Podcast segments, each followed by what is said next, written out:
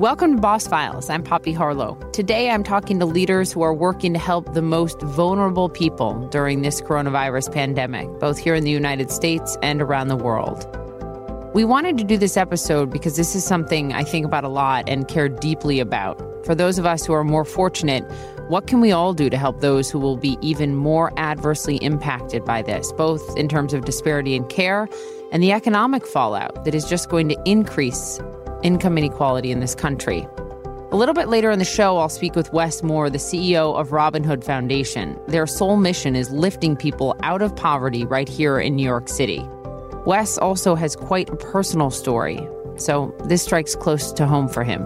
I saw with my own family about how these singular shocks can knock a family down to the point that it then takes this remarkable sense of influence and, frankly, a lot of luck to be able to help people navigate their way out of this. I'll also talk to Lauren Bush Lauren, the founder and CEO of Feed Projects, which sells their feed bags and other items to directly fund the UN World Food Program.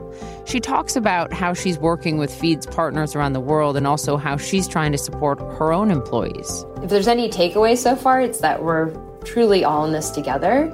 And to me, I think it just puts movements like ours, like the hunger movement, like the environmental movement, certainly, just in a new context. But let's begin this episode with supermodel turned activist Christy Turlington Burns, the founder of Every Mother Counts. It's an incredible organization that fights to improve care for mothers giving birth around the world, mothers who right now are facing even greater threats to their health. A quick note before we begin as you can imagine, none of these conversations are happening in person right now while we're all pretty much at home. We're talking over the phone and online. So occasionally you'll hear a dog bark in the background or one of my kids could burst in at any moment. I hope you'll understand and bear with us as we work through all of this and keep bringing you the show. So let's begin with my conversation with Christy Turlington Burns. Okay, technology troubleshot all done. We're good. Christy, thank you so much for talking to me about this, especially right now. Thank you, Poppy, for having me. Just to give people a sense of the situation for women giving birth in America before the coronavirus pandemic, the number of women who die giving birth in America each year has nearly doubled in the last two decades. And the US has higher rates of maternal death than 45 other countries. And I, I, couldn't believe it when I learned this is the only developed country with a consistently rising maternal mortality rate. So that is where we were before COVID 19. Where are we today? What has every mother counts learned about what this pandemic means for pregnant women and, and women delivering? What we've been seeing here and um, so far is that there's a really a lack of of research and information, adequate information for um, childbearing people. Um, I think when people are in a state of confusion and fear in an already uh, a period of time with which there is that kind of emotion attached. There's a lot of unknown, a lot of uncertainty um, it is more important than ever for um, women and families to have a contact with their provider and to be having a really close dialogue with them as they prepare um, for giving birth during this time. As I mentioned before, the research is just not there. Uh, there are a number of studies in the last week that have been coming to my attention, um, which we are helping to spread the word so that more women can um, participate in those studies. Um, but there really is so little that we know about pregnant women and uh, their susceptibility to this. I think what makes them most um, vulnerable is the fact that most women in America deliver in a hospital setting. And by virtue of being in a hospital at this time, um, it's not the safest place to be. And, and, there, there are even some labor and delivery wards being converted into coronavirus units, right? And I, I wonder, are you seeing data that more women are opting to deliver at home as a result? And is that really the safest choice? I think there are a lot of women who are exploring that option right now, but it's not advisable for a woman who hasn't been going down that path already to be exploring that option if it's late in the pregnancy or in the middle of the pregnancy.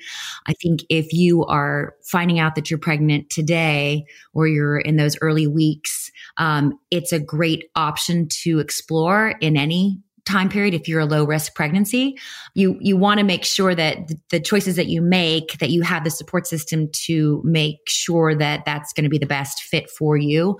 But to be making that decision now late in your pregnancy because you're fearful of the hospital is not the ideal um, scenario.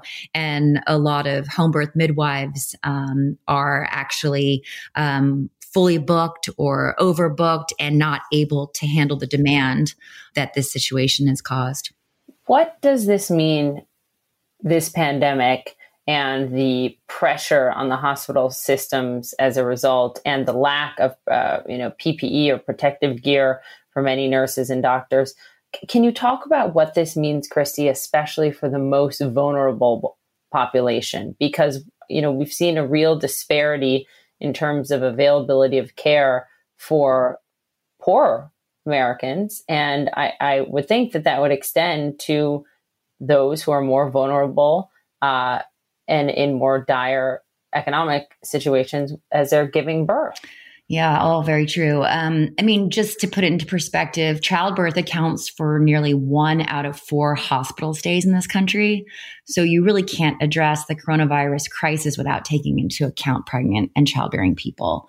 Um, in some areas, as I'm sure you've seen in the media, um, women in labor can only have one person with them in the hospital and visitors are limited. Um, New York State recently issued an order protecting the right of people to have at least one support person with them in the hospital during labor and childbirth. But that's been even controversial among um, health workers. You know, it's, it's tricky. As you mentioned, the most vulnerable women who are coming in and don't have any support system, no partner, they're already very much on their own uh, going into this experience. And so to not be able to have a, um, a support person by their side, a doula, for example, um, someone that they've built a relationship and trust with, it just puts them in a, a, a place of more vulnerability than they already were there are a lot of people taking um, the line of preparing people with a technology plan so that if they are in a hospital or a city that is not allowing a partner to be in the room, then they should be working today on kind of building up to prepare for that and having some type of technical device to be able to allow voice support or some kind of meditation or some kind of coaching support throughout labor and delivery. Um, but not everybody has access to those types of support systems or technologies. So um, there will be uh, women who are going to do this on their own. Um, with you know very stressed out overworked uh, providers and um, that doesn't set anyone up for success ultimately you were very vocal uh, in New York over the last few weeks about this and and applauded Governor Cuomo for the executive order to mandate that every person giving birth could have one one person by their side as they were doing that in the hospital. Having given birth you know myself twice for you having gone through this I, I can't imagine not having someone there uh, alongside of me. But you're saying that's the, that's a situation for some mothers still in other in other states Yes, I think every state is handling this slightly differently. And it could just be the hospitals themselves that have created the policies. And that, that's one of the things that I think would be helpful is just to have consistent policies across the country, right? Um, so that uh, when people are hearing about um, a governor in one state who's saying this is not acceptable, um, to know that that that same um, bar or standard will be held um, at their local level as well. You uh, at Every Mother Counts have been profiling the courageous sort of frontline healthcare workers uh, on Instagram, and every day you have a new post. I was really struck. I think it was just yesterday or the day before. These two sisters from Michigan, where there's an outbreak, um, you know, serving a pregnant woman, delivering her. Another doctor talking about uh, delivering a baby from a, a presumptive COVID nineteen positive mother. These are these are our heroes right now. They really are. I mean i i, I can't see enough or hear enough of these stories um, the uh, heroism you know many of them are um, our mothers parents themselves. Um, some of our uh, nurses in our network have been covering for their colleagues who are pregnant right now and um, and in themselves um, very fearful of contracting this um, virus and bringing it home. a friend of mine who's an OB uh, in New York. I think she's featured today on our Instagram, Heidi Flagg. She's in a practice of all female um, OB-GYNs and many of them are mothers of very small children. And right now we've been, we've been hearing, and this is part of the research gap um, that's there. Uh, there have been some cases where um, moms have been de- delivering um, not testing positive and then testing positive afterwards. Um, so people are are are very nervous. It's not the best situation for um, health workers to be providing care, you know, without the support system, without the proper gear. One of the uh, data points that that you and I talk about often is especially for African American women in America and especially in New York in terms of how many more die during childbirth than you know their their white or Hispanic uh, peers, and I believe it is three times as many across the country now. Looking at the latest data that came out at the end of January, and something like tw- twelve times the number in in New York. That's correct. Yeah, it's three to four times um, uh, as you said, uh, women of color, so African American women as well as Native women um, in the United States nationally, and then in New York. Um, you know, we have the highest, I would say, of any other um, uh, sort of metro area.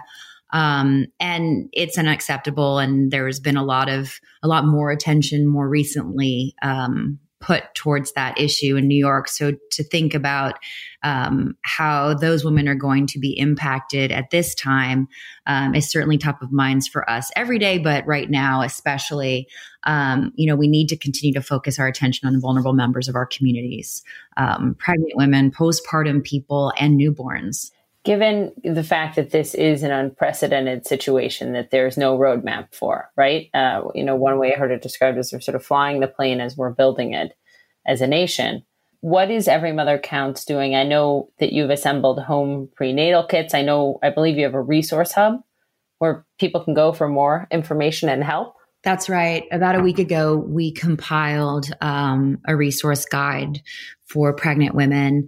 Um, and we are keeping it updated, working with a lot of our uh, community partners, um, our public health partners, other foundations to make sure that the data, the most um, up to date data, is is included. So you know that's a good resource for people.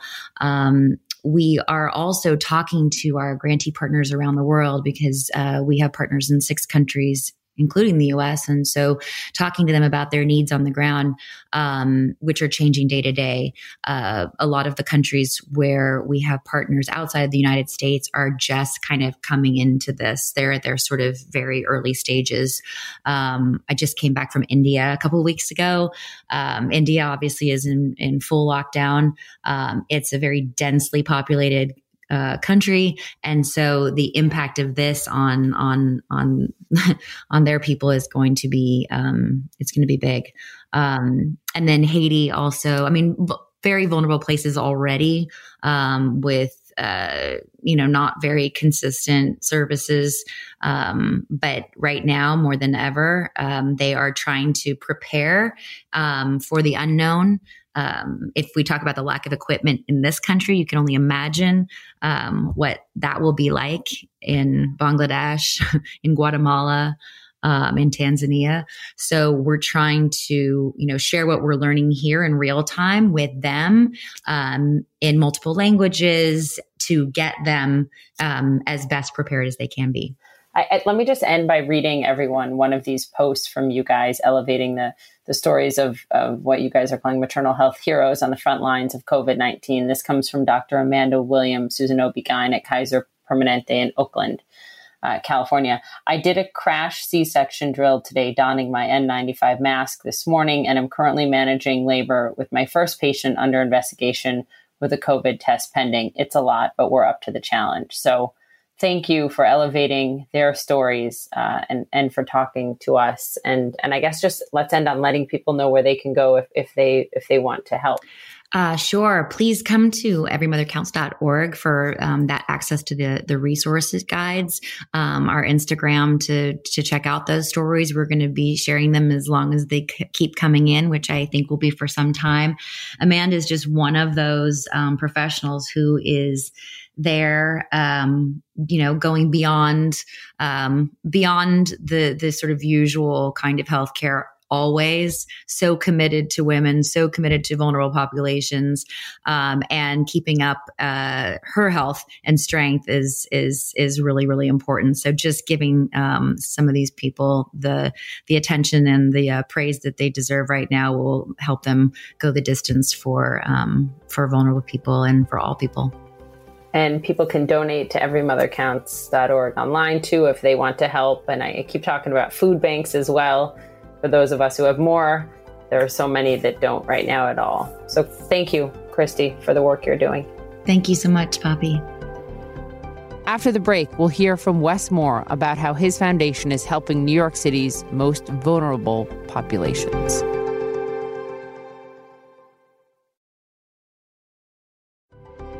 Now we turn to Wes Moore, the CEO of Robin Hood Foundation. Wes, thanks for being here. It's my pleasure. Thank you so much for, for this conversation.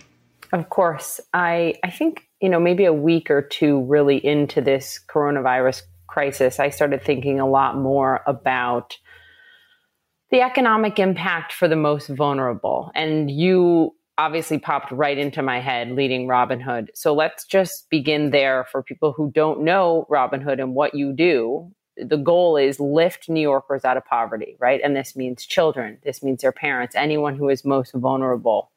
Where are we right now in this crisis for them?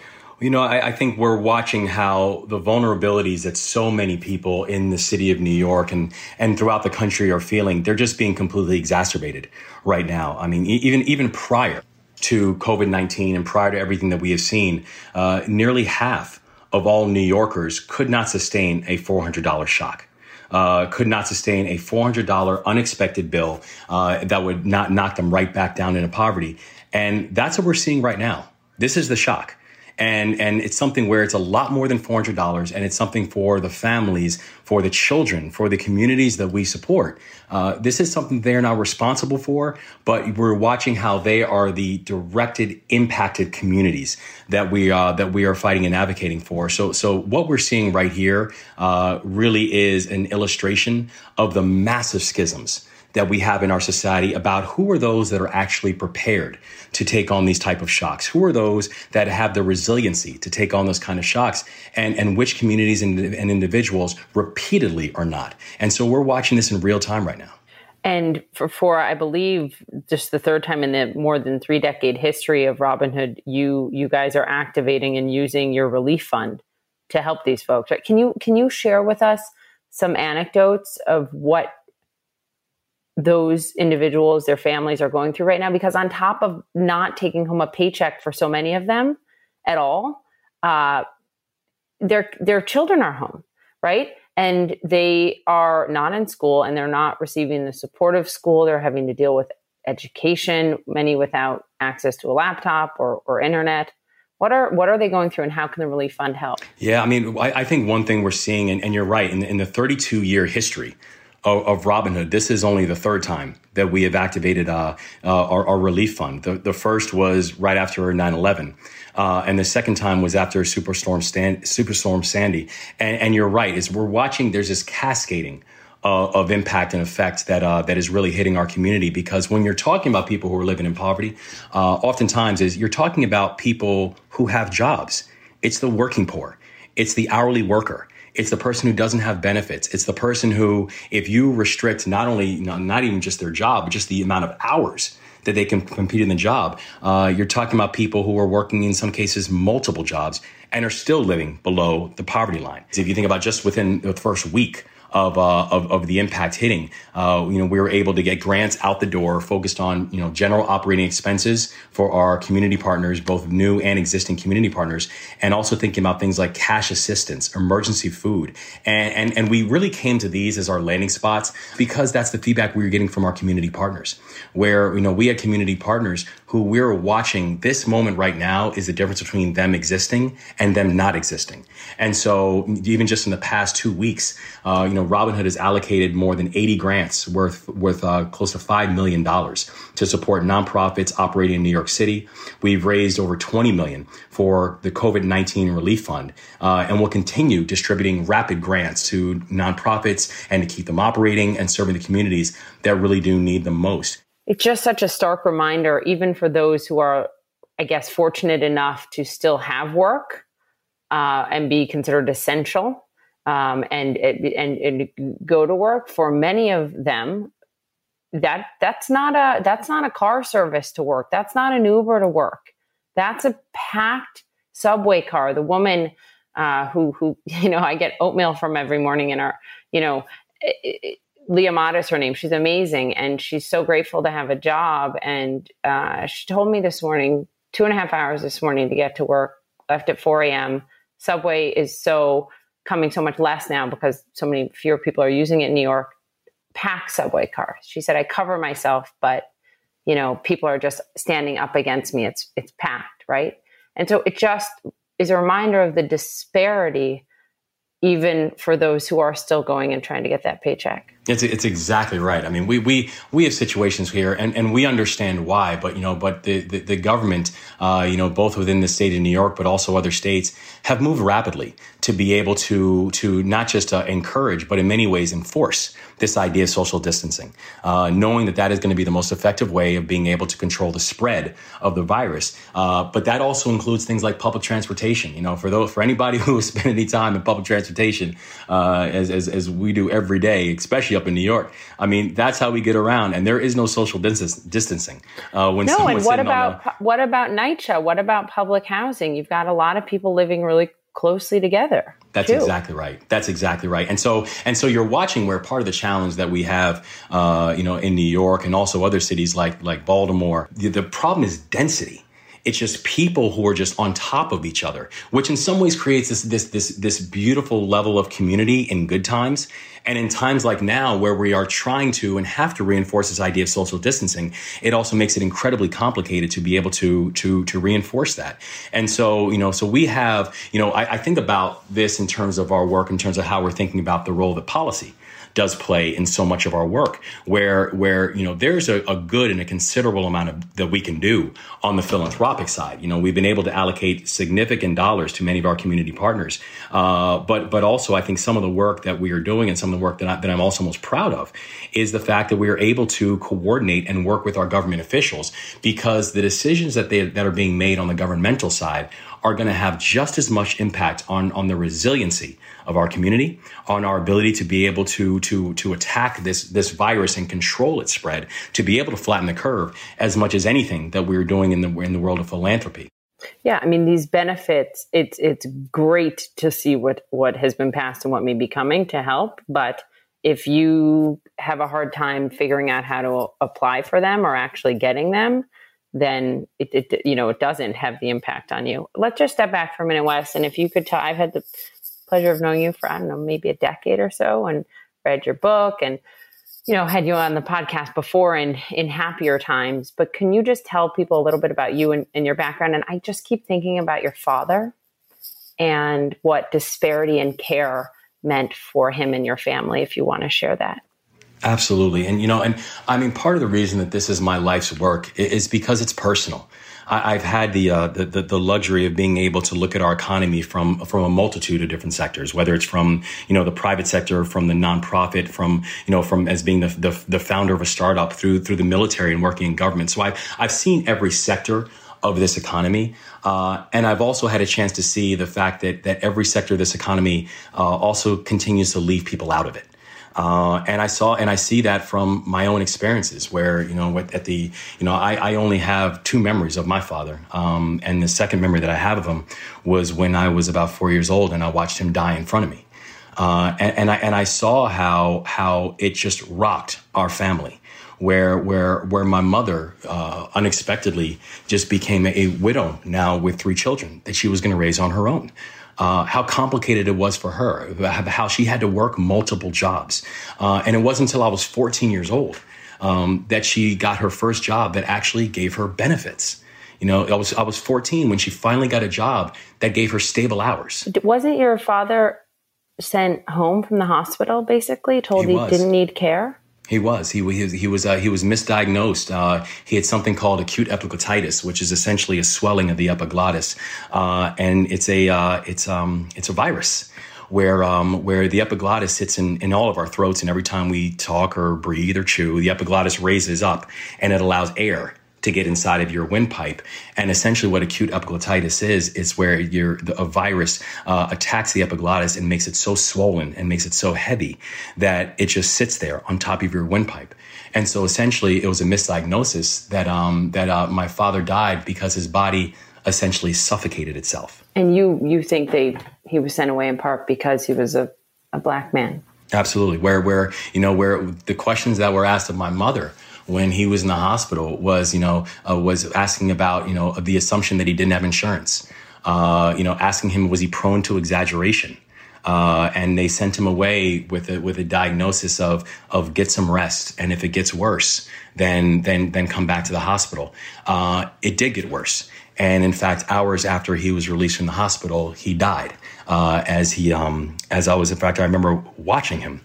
I was at the base of the stairs, and uh, and I heard him coming down the stairs, and I went to the stairs to go to go greet him, and he collapsed uh, and and fell down the stairs right in front of me. You know, I, I think about that moment now, where um, where we have so many people who, again, who are who are suffering, uh, and um, and we have so many heroic uh, nurses and doctors and people who are trying as best as they can to support those who are sick. And uh, and and I and I think about the case of of people who aren't even able to go spend these last moments with their loved ones. I mean, we're watching amazing uh, heroism and and kindness that's being shown throughout this country about the way we are dealing with and treating and serving people.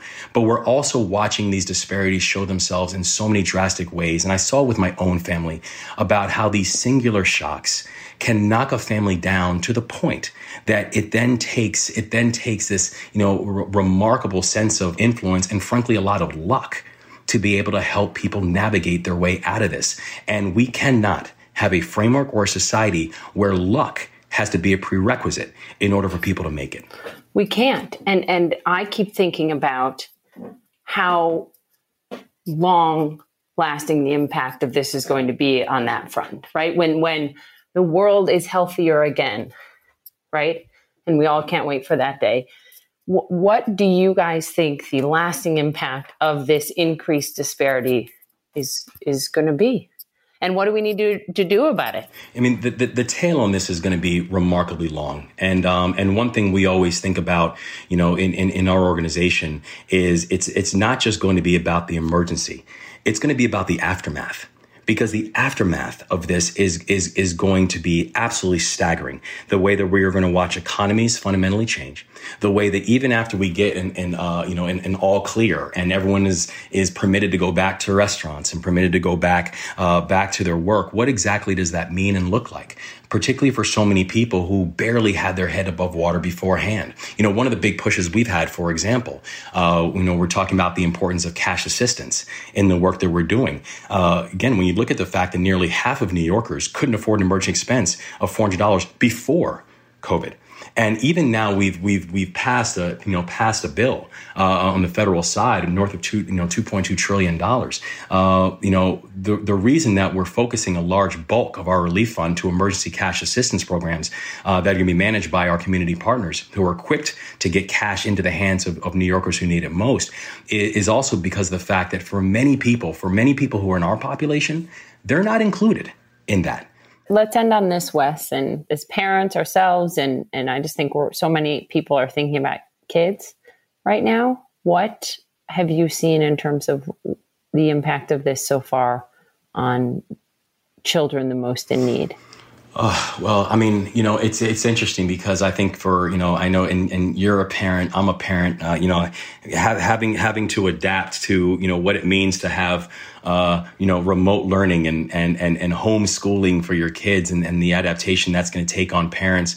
Uh, but also, I know that I'm blessed I, I know that uh, that that you know that we have uh, uh, you know my, my wife is so all in and, and, and helping our kids and pulling everything together so that also I can continue uh, you know uh, leading this organization uh, and, and and and leading this work and leading this effort and I know that's a that's a benefit that a lot of families don't have. I also know that for children who are in shelters right now, and and you think about it, you know, in, in New York City alone, alone, and this was before the crisis, about 23,000 children every night were spending the night in shelters, uh, having to go to school, having to navigate despite the fact that they did not have a home. And for 80% of kids who are growing up in shelters, they don't have access to Wi Fi or computers. So, how are they doing remote work? How are they thinking about ways to keep up? with uh, with with their with their peers and their and, and their classmates. Uh, and so, as a as a large society, you know, it, it's it's both about how we how are we supporting uh, our our children right now, our children, but also it's about how we're preparing for the aftermath because we know that uh, that that this thing is going to last a while, and specifically for those who are already in, in complicated situations. Well, Wes, on that, my two-year-old just woke up from his nap and he is crying, so I'm gonna have to leave it there. Go be mom, the most important of our jobs. And I, I just so appreciate uh, what you do, Wes. Good luck to you and the entire team over there. Bless you. Thank you so much for all you do. Thank you, Wes. We're going to take a quick break. When we come back, Lauren Bush Lauren will tell us about how she's supporting her employees through this crisis.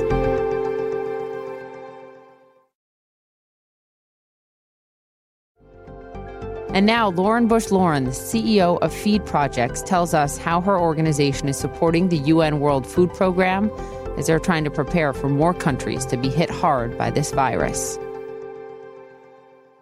Thank you, Lauren. Thanks for doing this. Yeah, of course. Let's talk about what you do and who you serve. The reason, one of the big reasons I wanted to talk to you is all of the vulnerable people right now who are made more vulnerable because of this crisis. Um, 11 million food insecure children in the U.S. Feed serves people around the world.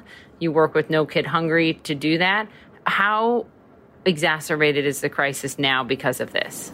Yeah, I mean, day by day, I would say it's obviously quickly evolving. But the fact that, um, you know, for New York City specifically, but a lot across the country, so many schools are closed, especially public schools where, you know, many kids do rely on that free or subsidized school lunch, breakfast to, to you know eat and their families rely on that. There are 114,000 homeless kids just in the New York City public school system who all get their meals from the schools just in one city. Yeah so that is a big big deal.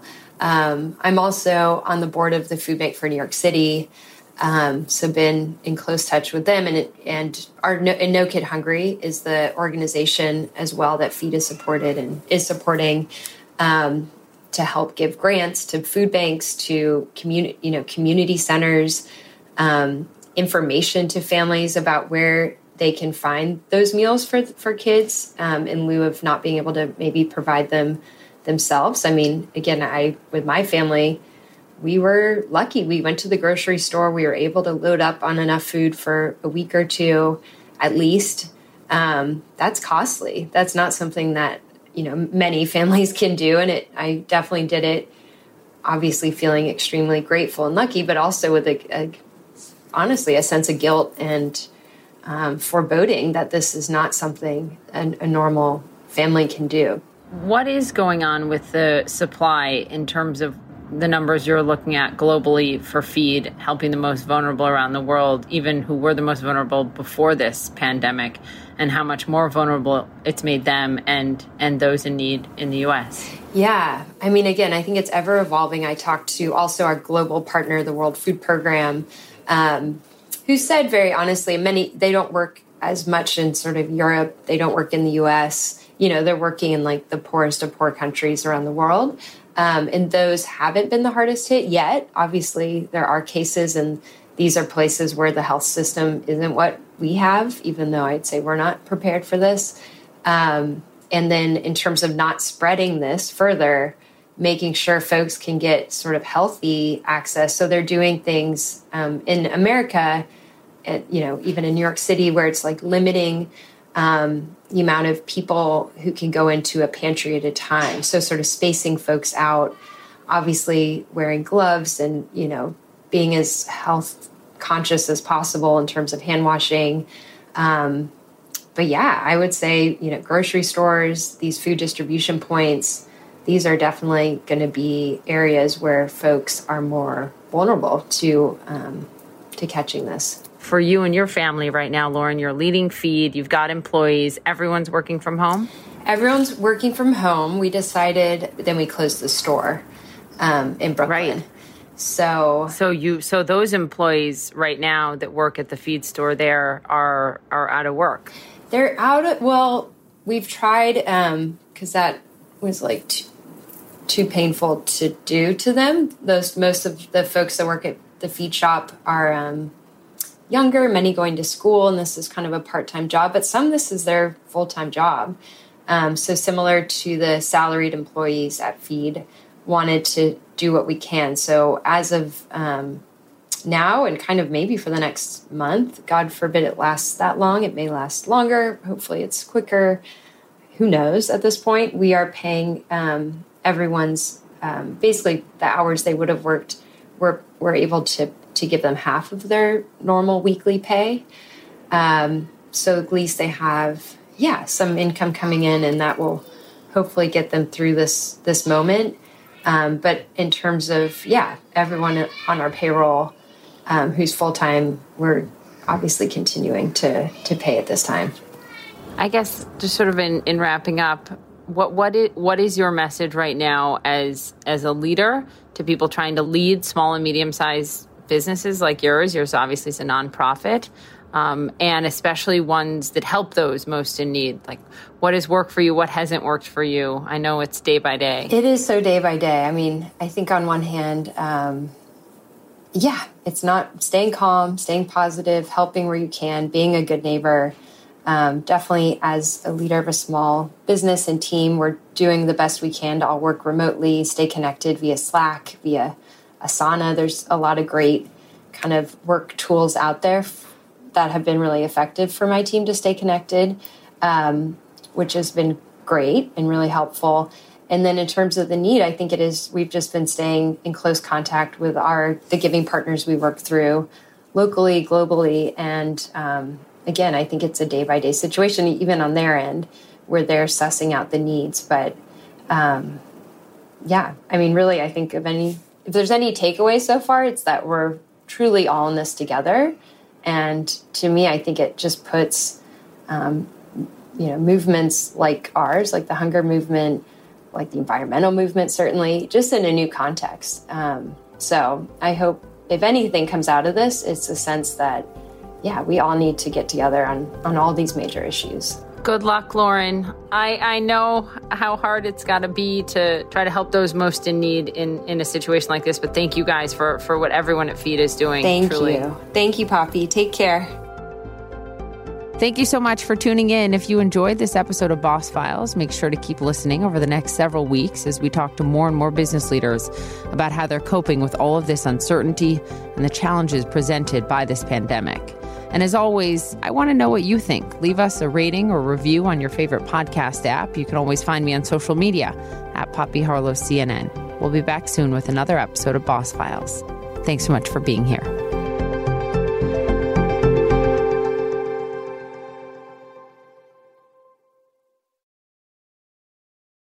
We all do things our own way. And since the way that each of us sleeps is unique, you need a bed that fits you just the right way. Sleep Number smart beds make your sleep experience as individual as you are, using cutting-edge technology to give you effortless, high-quality sleep every night. JD Power ranks Sleep Number number 1 in customer satisfaction with mattresses purchased in-store. And now, the Queen Sleep Number C4 smart bed is only $15.99, save $300, only for a limited time. For JD Power 2023 award information, visit jdpower.com/awards. Only at a Sleep Number store or sleepnumber.com.